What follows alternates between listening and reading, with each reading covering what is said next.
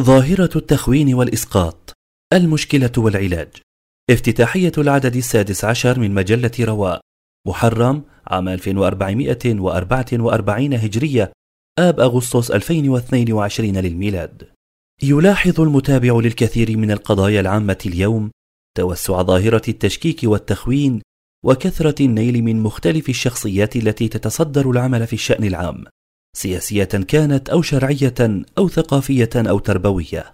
فبمجرد أن يصدر خطأ أو شبهة خطأ من إحدى الشخصيات تنهال عليه سيوف التقريع والتخوين وقد يصل الأمر إلى الطعن في النيات والمقاصد القلبية. والأنكى من ذلك أن تبدأ حملات التخوين والشتائم بمجرد تسنم شخصية ما لمنصب من المناصب.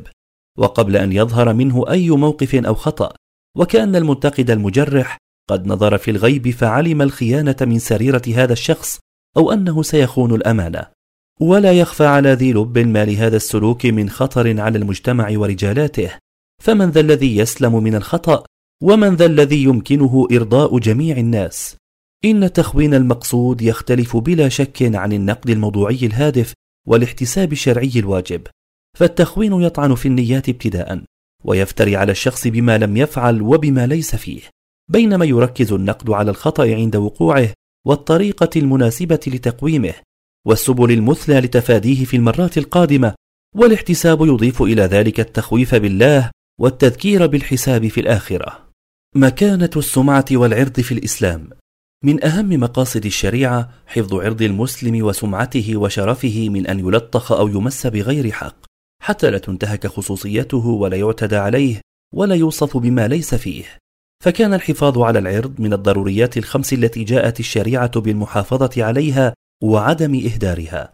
وعرض الإنسان وسمعته هي من أهم ما يملكه الشخص في حياته الدنيا ويستمر معه بعد موته. فيكون الثناء عليه والشهادة له بالخير أو الشر بما عرف عنه واشتهر.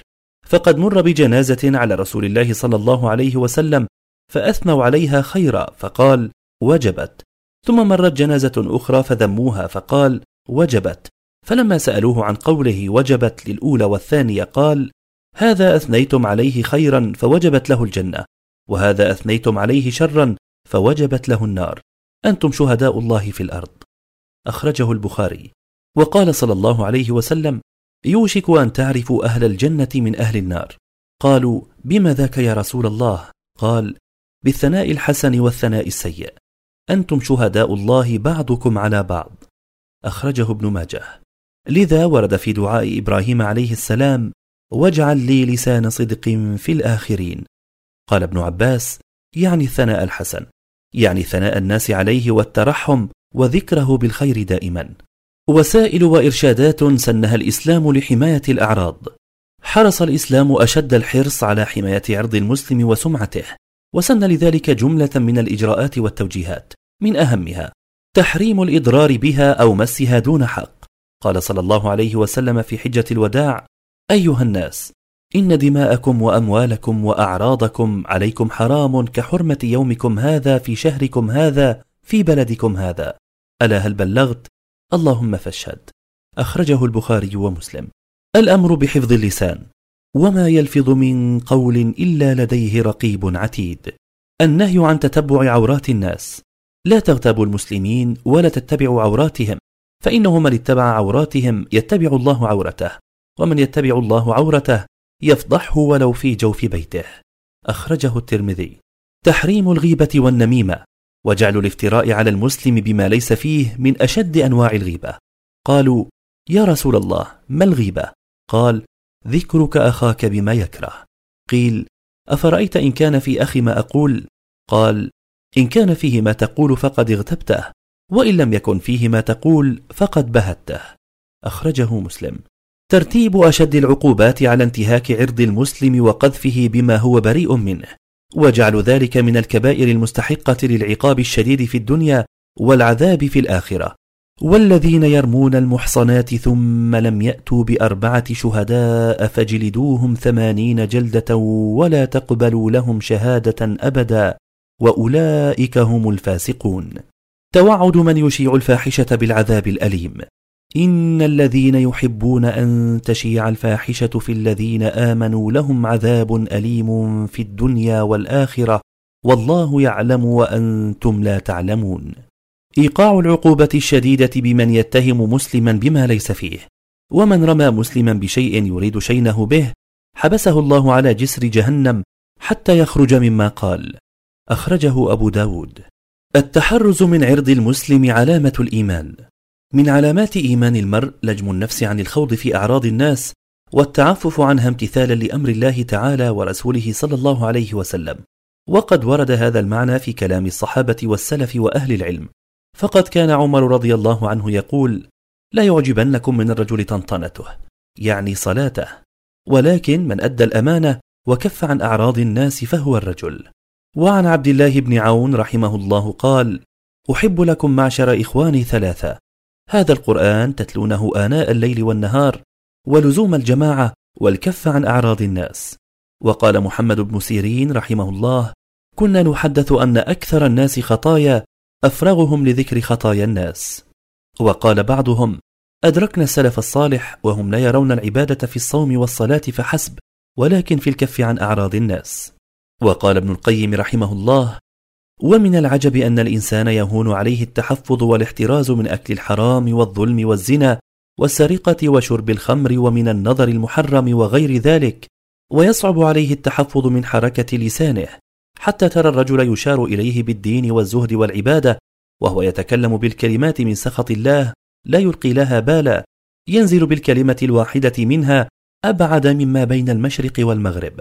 وكم ترى من رجل متورع عن الفواحش والظلم ولسانه يفري في أعراض الأحياء والأموات ولا يبالي ما يقول. أما الخوض في أعراض الناس بالغيبة والنميمة والانتقاص ومحاولة إيجاد المبررات الشرعية والاجتماعية لهذا الخوض فهو دليل على نقص الإيمان ومرض القلب واستيلاء الشهوة وسيطرة الشبهة وربما كان وراء ذلك أسباب أخرى جديرة بالبحث والبيان. أسباب ظاهرة التخوين والإسقاط. لسائل أن يقول إن كانت الأدلة واضحة وصريحة على تحريم الطعن في الآخرين والاستطالة في أعراضهم فلماذا نلحظ ظاهرة التخوين والمسارعة بالاتهام والسعي لإسقاط العديد من الشخصيات والمنظمات بأدنى شبهة ودون دليل سواء في مجتمعاتنا العربية بشكل عام أم في واقع ثورتنا السورية بشكل خاص؟ إن المتأمل في الأسباب الكامنة وراء هذه الظاهرة يجدها ذات جذور وخلفيات متنوعة. منها أولا وجود حالة حقيقية من الفساد عانت منها الشعوب في البلاد الإسلامية منذ عقود وفي مختلف مؤسسات الحكم وتجلى هذا الفساد في سائر مناحي الحياة السياسية والاقتصادية والعسكرية والإعلامية وغيرها. ومارستها مختلف شخصيات الأنظمة ورتبها ابتداء من رأسها حتى أصغر فرد فيها. فاكتوت الشعوب بنارها وعاشت أسوأ مراحل التخلف في تاريخها وتسلطت عليها الشخصيات الفاسدة بشتى أنواع الفساد والإجرام. ولم تعد تقبل في مؤسسات الدولة والمجتمع إلا من هو على شاكلتها في هذا الفساد. وبسبب المعاناة والمعايشة الطويلة لهذا الفساد فقد ترسخ في عقول ونفوس الشعوب تعميم الوصف بالفساد وخيانة الأمانة والاتهام بالعمالة أو السرقة لكل من يتولى مسؤولية أو مكانة في مؤسسة أو برز في المجتمع خاصة مع عدم وجود منهجية واضحة تعرف معنى الفساد وتحدد معاييره. فأصبحت هذه الألفاظ صفات سائلة يتم إطلاقها جزافا دون قيود. ثانيا ومن الأسباب أيضا الحالة الأمنية والترهيبية التي عاشتها المجتمعات الإسلامية حيث شجعت الأنظمة الناس على الوقيعة ببعضهم من خلال نقل الأخبار والإبلاغ عن الآخرين وكتابة التقارير وما نتج عن ذلك من سيطرة حالة الخوف والشك في الآخر إضافة إلى إفساد العلاقات الاجتماعية على كافة الأصعدة. فقد أصبح المجتمع يعيش حالة من فقدان الثقة بين أفراده وصار كل فرد ينظر للآخرين نظرة شك واتهام. ثالثا وقد نتج عما سبق أمر آخر في منتهى الخطورة ألا وهو انتشار الشخصية الشكاكة التي تسيء الظن بكل أحد وتتبنى تفكيرا غير منطقي يجعل من هذا الشخص مرتابا شكاكا في الآخرين طيلة الوقت ويفسر تصرفاتهم أسوأ تفسير لتتوافق مع تصوراته وافتراضاته المسبقة مما يكسبه صفات الكراهية والضغينة والتي قد تتطور إلى الحسد والحقد وقد تتجه إلى العنف ومحاولة الإيذاء ولو باللفظ وقد تتطور هذه الشخصية إلى حد فقدان الثقة بالآخرين وتبني التفسير التآمري لكل تصرف.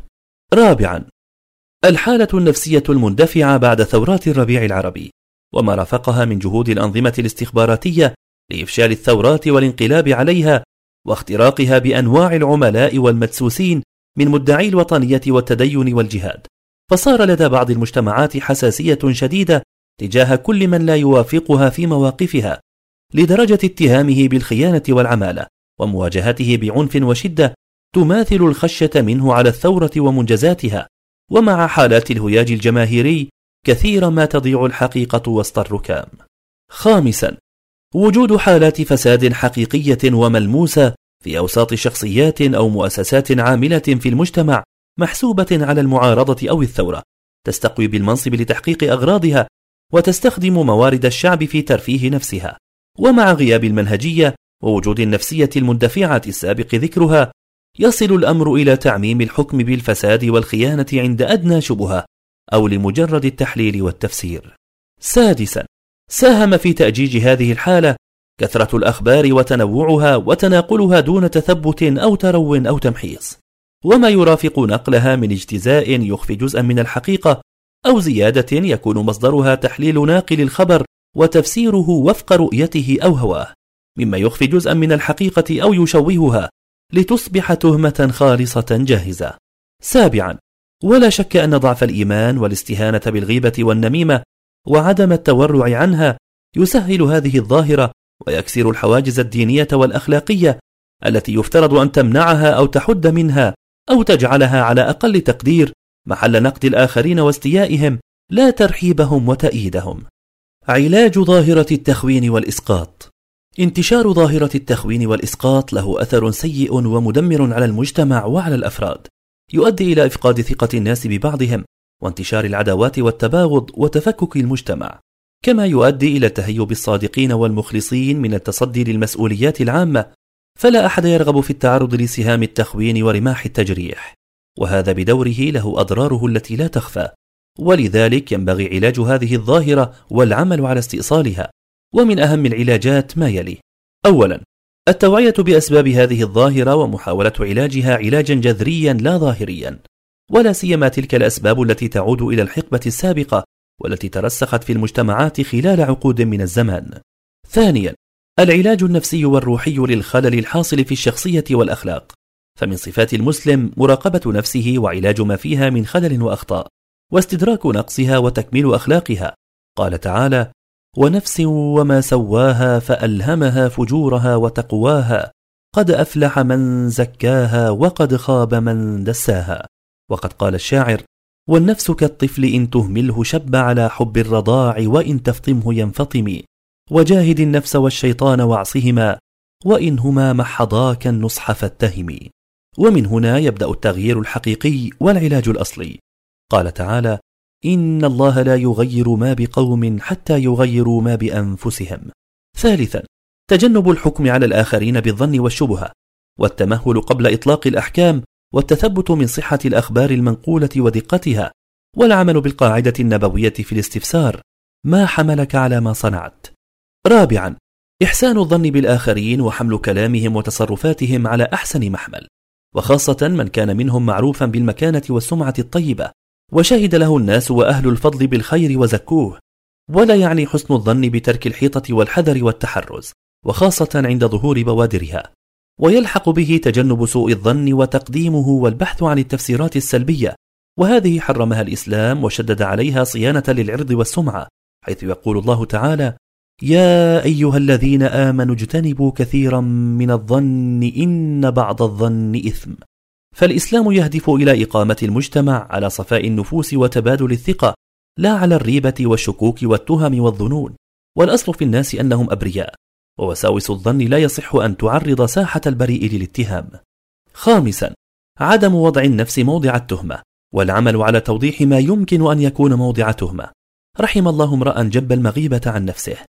فهذا نبي الله صلى الله عليه وسلم يعتكف وتأتيه أم المؤمنين زوجه صفية رضي الله عنها تزوره فمر صحابيان فأسرعا فقال لهما على رسلكما إنها صفية بنت حيي. فقالا سبحان الله يا رسول الله. قال إن الشيطان يجري من الإنسان مجرى الدم وإني خشيت أن يقذف في قلوبكما شرا أو قال شيئا. أخرجه البخاري ومسلم.